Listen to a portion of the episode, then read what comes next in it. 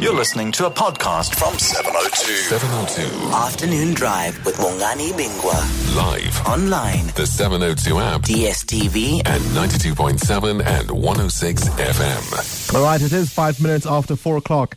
Welcome to the second hour of the afternoon drive on this Friday afternoon. Of course, as you heard in EWN, it's all happening in Zimbabwe. The head of the country's war veterans, war veterans leader, uh, uh, um, Mutso, Mutso, I can never get these Zimbabweans Zimbabwean names. His Shona names right. Uh, Muzvangwa has warned that Mugabe will not be allowed to resist the military uh, and to stay in power, saying it's game over for both him and his wife. Of course, he did appear for the first time uh, since the military took over or did not take power, depending on how you want to slice it. Uh, President Mugabe was seen in public at a graduation ceremony this morning. Some are calling that a display of defiance. And of course, another explanation, as you heard from Ryan Truscott in EWN, is that the military have to allow him to be seen to still be able to fulfill his duties. The 93 year old arrived at the ceremony in this academic gown and he was tasseled, and there were several thousand uh, graduates at Zimbabwe's Open University. And guests stood as Mr. Mugabe and other dignitaries entered. I mean, how do you respond when you see him coming in? Because, of course, I think it would have been quite unexpected uh, from those who were there this morning. And uh, they stood and he sang the national anthem. And, of course, there were images soon after on the internet of Mr. Mugabe doing what he has been well known to do uh, in uh, recent years, and that is nodding off. There are also, of course, um, WhatsApp messages doing the rounds suggesting a people's march uh, tomorrow. What is fact? What is fiction? And who are the players to watch out for? And there is that question where is this woman, Grace Mugabe, the First Lady? I'm the wife of the president who is Mnangagwa on this earth. Who is he? Eh? I want to ask, what do I want from him? I'm the wife of Mugabe, the president.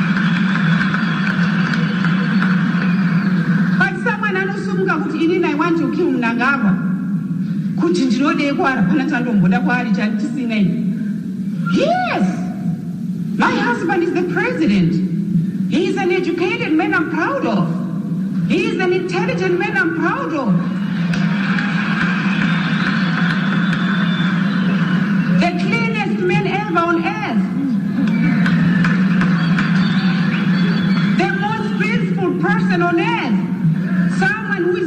Disciplined when it comes to Mazmai. Yes. He is not a Bamba Bamba Zonge type. Never. No. He keeps to me and me alone.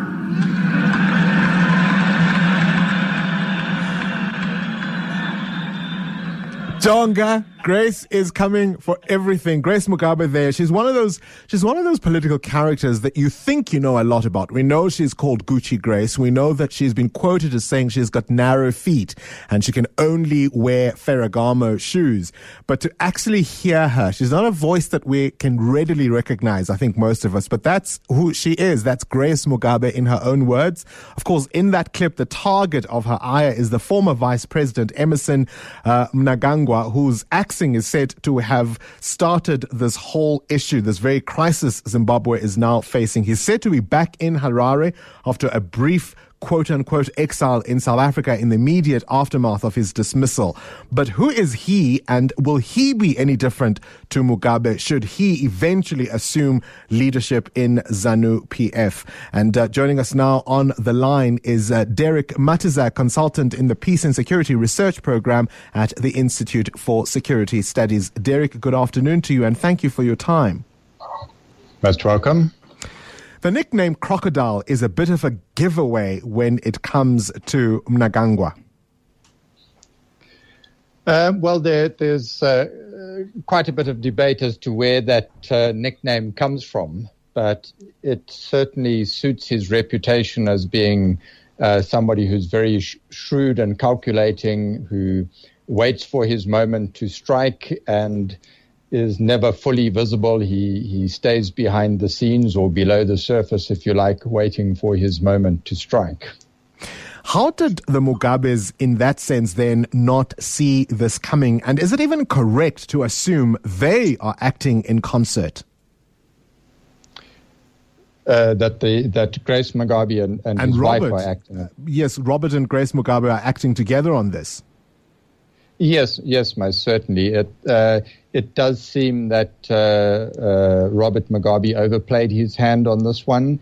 He uh, overestimated his power. There's a, a bit of hubris here, and I think his intelligence was that the military would not respond in the way that they have.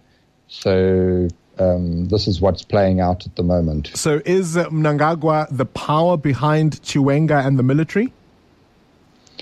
Well, Mnangagwa and uh, uh, Chiwenga have enjoyed a very close relationship for quite some time. Um, the matters basically kicked off when uh, uh, Robert Mugabe's wife was booed at a rally that she was addressing on the 4th of November. And Mugabe's carefully laid plans to get rid of Mnangagwa went awry because he seemed to have lost his temper and he threatened to fire Mnangagwa as early as the next day. Having made that threat, there wasn't really any going back because Mnangagwa already had a reputation of being too politically powerful to fire. And if Mugabe had not gone ahead and fired Mnangagwa, that would have lent support to the belief that Mnangagwa was too politically power, powerful to fire. So he went ahead and fired Mnangagwa, and the consequences of that is, and the fallout of that is what we are dealing with now. Well, take us back to his past. I mean, he's said to have extraordinary wealth. Um, when he talks about his credentials as a veteran in the struggle for liberation for Zimbabwe, one of the things he boasts about is that he was taught to destroy and kill. Who is he, and can you paint a picture of his history briefly? Yes, there are a lot of myths uh, around uh, uh, Mnangagwa, and it's very difficult to separate fact from fiction or and legend from reality. Uh, for example, he uh, claims to have undergone military training and was part of an insurgent group known as the Crocodile Gang. Uh, that is disputed, but that's where some people think he got his name, the Crocodile, from. He's also frequently reported as having blown up a train in uh, one in the in the Midlands area or Masvingo area of uh, of Zimbabwe. That's also a myth. He he blew up a strip of railway track, but he was arrested on terrorism charges. The legend is that he escaped the, the death penalty for those charges because he was underage at the time. Mnangagwa has been uh, very shifty about how old he is. Many people believe that he's much older than the 75 years that he claims. But if you look on Wikipedia, his age is actually put at uh, uh, September 1946.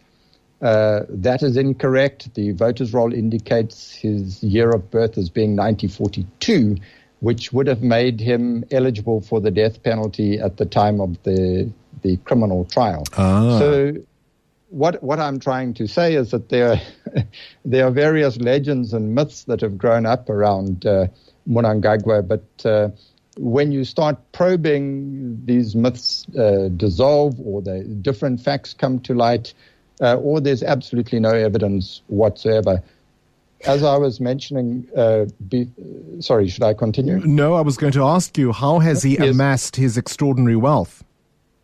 And what is he worth? Um, uh, we don't know what he's worth. Once again, uh, the I, the reputation of Mnangagwa as being extremely wealthy is is just a, a legend or a rumor or a reputation that he has. You won't find any evidence of that. Nobody's uh, come out and said this is what Mnangagwa is actually worth in in dollars and cents. He has been in charge of uh, ZANU-PF's business empire for many years, and there is, of course, a United Nations report on uh, mineral exploitation in the Congo, and Mnangagwa is supposed to have been involved in rather dubious activities in the Congo. uh, relating to mineral exploitation and to have made a lot of money uh, from those activities. He's also said uh, to have been at the center of uh, the massacres that took place in the mid 80s in Matabeleland as a, sort of a chief lieutenant of Robert Mugabe's at the time. Yes, um, and once again, there's there's no evidence of Mnangagwa's actual involvement uh, in the Gukurahundi massacres. Certainly, he made some unsavory comments at the time, which would suggest that he was in support of the um, operations that were taking place in the southwest of the country.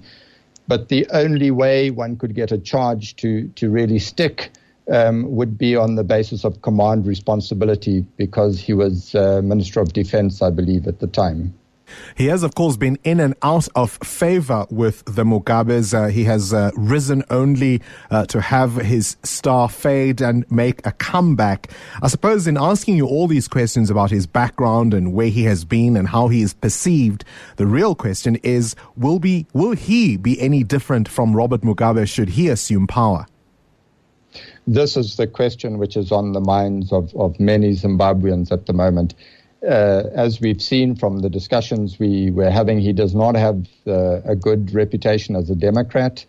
Uh, in the last uh, year or so, he's been responsible for pushing forward uh, retrogressive legislation, which has undermined the uh, progress made in drafting a new constitution for the country.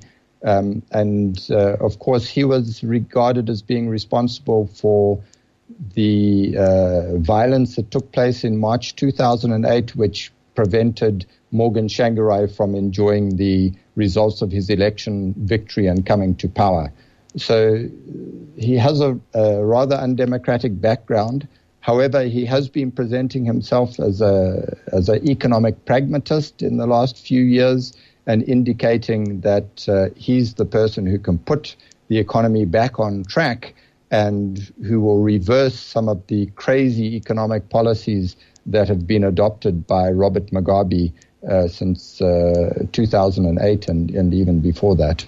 Derek, if we look at what's now unfolding in Zimbabwe, it does seem that uh, Robert Mugabe is sticking to his guns and is not giving up power. It was, what, nearly 40, 80 hours ago that the announcement kept saying tomorrow, tomorrow, a big announcement will be made. Mm-hmm. That hasn't yes. happened. He's digging in his heels. And in a sense, if you talk about constitutional mechanisms, he's got all the cards, or does he? He's only got one card, and he's playing it to the full. That card is he has the power to allow the transition to take place in a constitutional manner. He could, uh, for example, if he voluntarily stepped down, constitutional provisions pertaining to his retirement would kick in, and the person who takes over from him, presumably Emmerson Mnangagwa, would be able to claim that he has come to power constitutionally and not through a coup.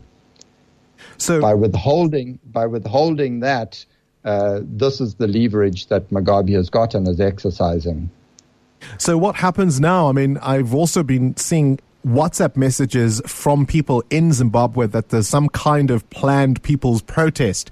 Uh, this idea that people are going to go fetch him from State House. We haven't seen this week open celebrations. People are still nervous until uh, they see him completely gone. They don't seem to be ready to take action, but there are lots of SMSs and WhatsApp messages going around. People also saying there's hardly a policeman on the street in a country that's come to sort of have a sense of a police state in terms of just the, the, the presence of law enforcement officers on the ground? Yes, uh, to start with that, that latter aspect, uh, I, have just uh, driven home, in fact, and it, it was a, you, you're driving with a sense of absolute relief that uh, you're not uh, expecting to find a policeman on the next corner that you go past or a policewoman uh, it's it's a remarkable difference, and you you sort of don't realize the pressure that you were under every time you you you got into your car until this you find these people uh, or this, the police forces finally off the street. The mass process uh, planned for tomorrow, I'm not sure what that's intended to accomplish. It's going to be cause some interesting dynamics because I'm not sure where the people are planning to go. Are they planning to march on Mugabe's residence If so, is Mugabe going to de- be dependent on the military to, to stop them from actually invading the, the premises and uh, maybe uh, enacting some physical violence against uh, the president? The military have indicated up until now that they intend that the president is treated well and decently. So are they going to step in against the people in protection of the president? So there are those dynamics at play it's unlikely that Mugabe is, uh, will regard the mass protests as an indication that he's highly unpopular and should step down. He will regard these protests as coming from uh, urban based voters where he knows he doesn't have support. And he probably genuinely believes that he's deeply loved and popular in the countryside. So I don't think a mass protest is likely to shift Mugabe from power.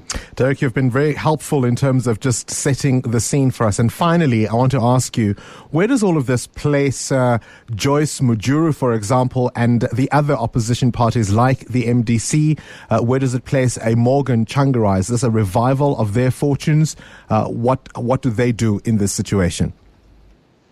Well, as part and parcel of Mnangagwa's uh, pragmatic approach to uh, the economy, it makes political sense for Mnangagwa to get into some sort of alliance with opposition figures, particularly Morgan Tsvangirai, possibly Joyce Mujuru, uh, and other technocrats such as the former finance minister, Tendai Biti, and to try and put uh, together some kind of government that would be uh, acceptable to international finance institutions and uh, donor countries who can rescue Zimbabwe from uh, the edge of uh, the economic precipice.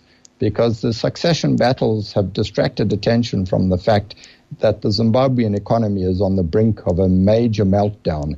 And if something is not done soon, uh, expect more Zimbabweans coming to a place near you soon. All right, Derek Matyzak there, consultant in the Peace and Security Research Program at the Institute for Security Studies. We've had a bit of a longer interview than we normally would, but I think in light of what's happening in Zimbabwe, I thought it's interesting to know exactly who is behind the scenes and uh, who is. Uh, I suppose who are the players to watch out for in what is unfolding in Zimbabwe? And uh, you can bet your bottom dollar. Can you say bet your bottom rand? You can bet your bottom dollar Robert Mugabe is not going to go away unless he knows there's something in it for him.